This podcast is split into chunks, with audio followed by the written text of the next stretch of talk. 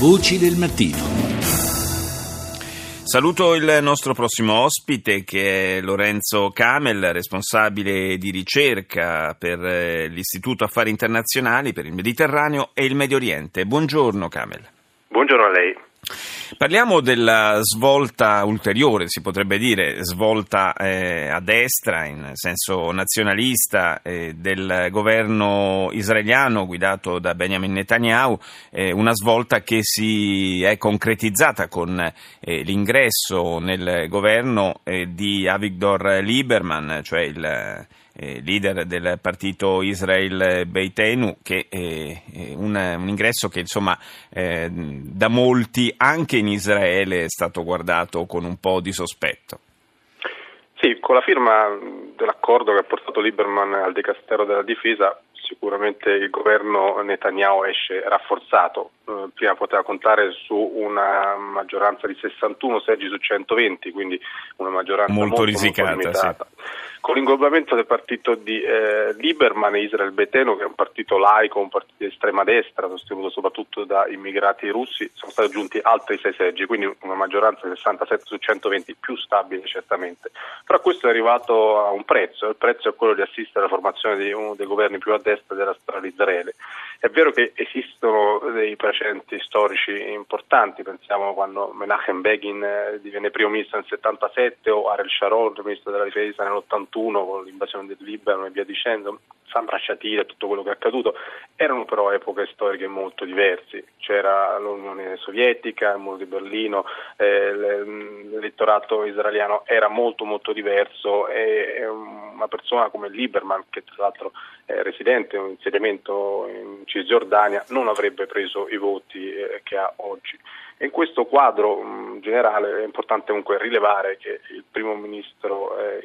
israeliano Netanyahu, quando ha deciso per via di dissapori politici di allontanare il generale Moshe Ya'alon dal Dicastero della Difesa che presiedeva fino all'arrivo di Lieberman, aveva delle alternative sul tavolo e la principale di queste alternative era legata a una potenziale alleanza con il leader laburista Isaac Herzog,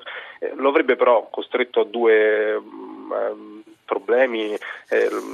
evidenti. Il primo lo avrebbe costretto a ridimensionare il ruolo del ministro dell'istruzione, il leader di Abate Yediot, Naftali Bennett, che è impegnato in un'opera di, ad annettersi, di spingere per politiche che possono annettere l'area C della Cisgiordania, ovvero il 60% della Cisgiordania, e allo stesso tempo questa opzione laburista avrebbe costretto Netanyahu a dover accettare l'idea di una ripresa dei negoziati con i palestinesi sulla base dell'iniziativa diplomatica che la Francia sta cercando di mettere in piedi entro prima dell'estate, un'iniziativa che è stata minata o comunque osteggiata molto spesso dall'establishment israeliano. Sì, proprio su questo fronte della ripresa eventuale di un dialogo con i palestinesi mi sembra che i segnali ormai da tempo siano del tutto negativi ed è anche quello che ha spinto gli stessi palestinesi a cambiare un po' la strategia, no? A cercare di accreditarsi presso le Nazioni Unite per andare un po' per la loro strada, per forzare la mano, cercare di dare concretezza a una formazione statuale palestinese. Sì, ci si è resi conto da parte palestinese che solamente un processo di internazionalizzazione del conflitto può portare dei risultati, questo perché si è visto che tutte le volte c'è stata una negoziazione fra le due parti, quindi fra uno Stato e un'entità comunque soggetta a questo Stato, si è visto che due entità di status diverso non potevano divenire da sole a una soluzione stabile, quindi ci si è resi conto che l'internazionalizzazione del conflitto, ovvero un ritorno a quello che come il conflitto è nato, appunto con le Nazioni Unite nel 47, la risoluzione 181 e via dicendo, ci si è resi conto che questa è l'unica strada per provare a cambiare qualche cosa, con quali risultati ovviamente ancora presto saperlo. Indubbiamente. C'è anche chi accusa Netanyahu di essere impegnato in un processo di forte personalizzazione della macchina politico-diplomatica israeliana, un'accusa che nasce anche dalle nomine di diversi ambasciatori non provenienti dalle file del corpo diplomatico, ma scelti personalmente dal primo ministro anche perché il primo ministro tiene per sé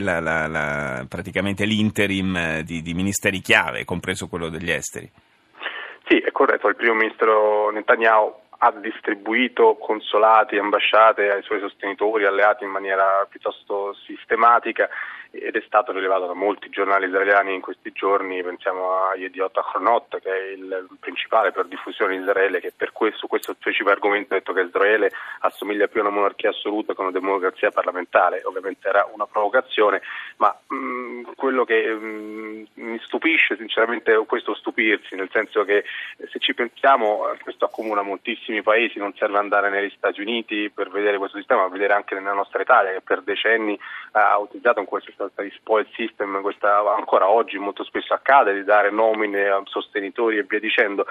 Quindi questo non rappresenta in alcun modo un unicum, una peculiarità israeliana, è qualcosa che purtroppo ovviamente tristemente accomuna molti altri paesi, molte altre realtà. Ciò che invece rappresenta un unicum è la situazione che si sta vivendo nel paese, o comunque una situazione molto molto peculiare in cui da una parte si sta consumando una frattura fra Netanyahu e l'establishment militare israeliano, in larga parte legato all'accordo sul nucleare iraniano, colpendo Moshe Ya'alon, il generale che era a capo del Ministero della Difesa. Il Premier infatti ha proprio inteso colpire anche quel segmento dei vertici militari israeliani che lo avevano pubblicamente attaccato per aver criticato in maniera molto plateale Obama, il presidente Obama, riguardo l'accordo sul nucleare iraniano. Allo stesso tempo un paese che si sente accerchiato e che vive questa situazione con malessere o comprensibile disagio, e quindi anche questo è uno stato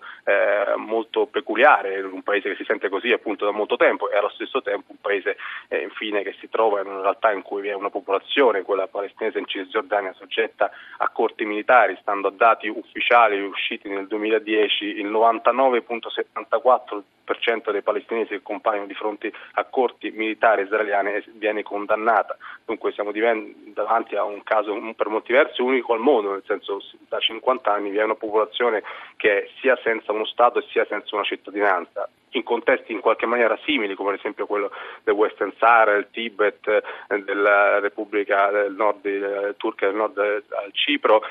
Ci sono situazioni appunto fino a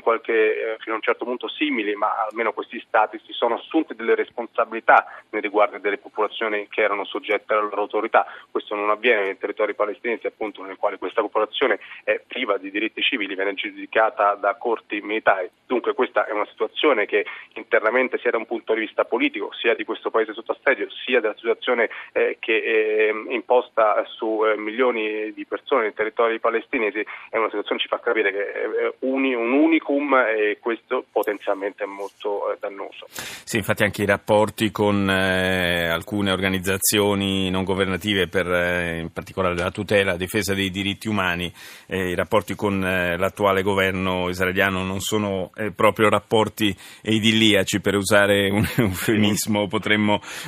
dire, così come sarà molto interessante vedere anche nell'ottica dei rapporti tra Israele e Stati Uniti chi vincerà le prossime elezioni presidenziali americane, e se questo potrà incidere in un senso o nell'altro sui rapporti che nell'era Obama-Netanyahu certamente non sono stati al massimo, anzi direi che hanno toccato il minimo storico. Grazie a Lorenzo Kamel dell'Istituto Affari Internazionali, grazie di essere stato con noi.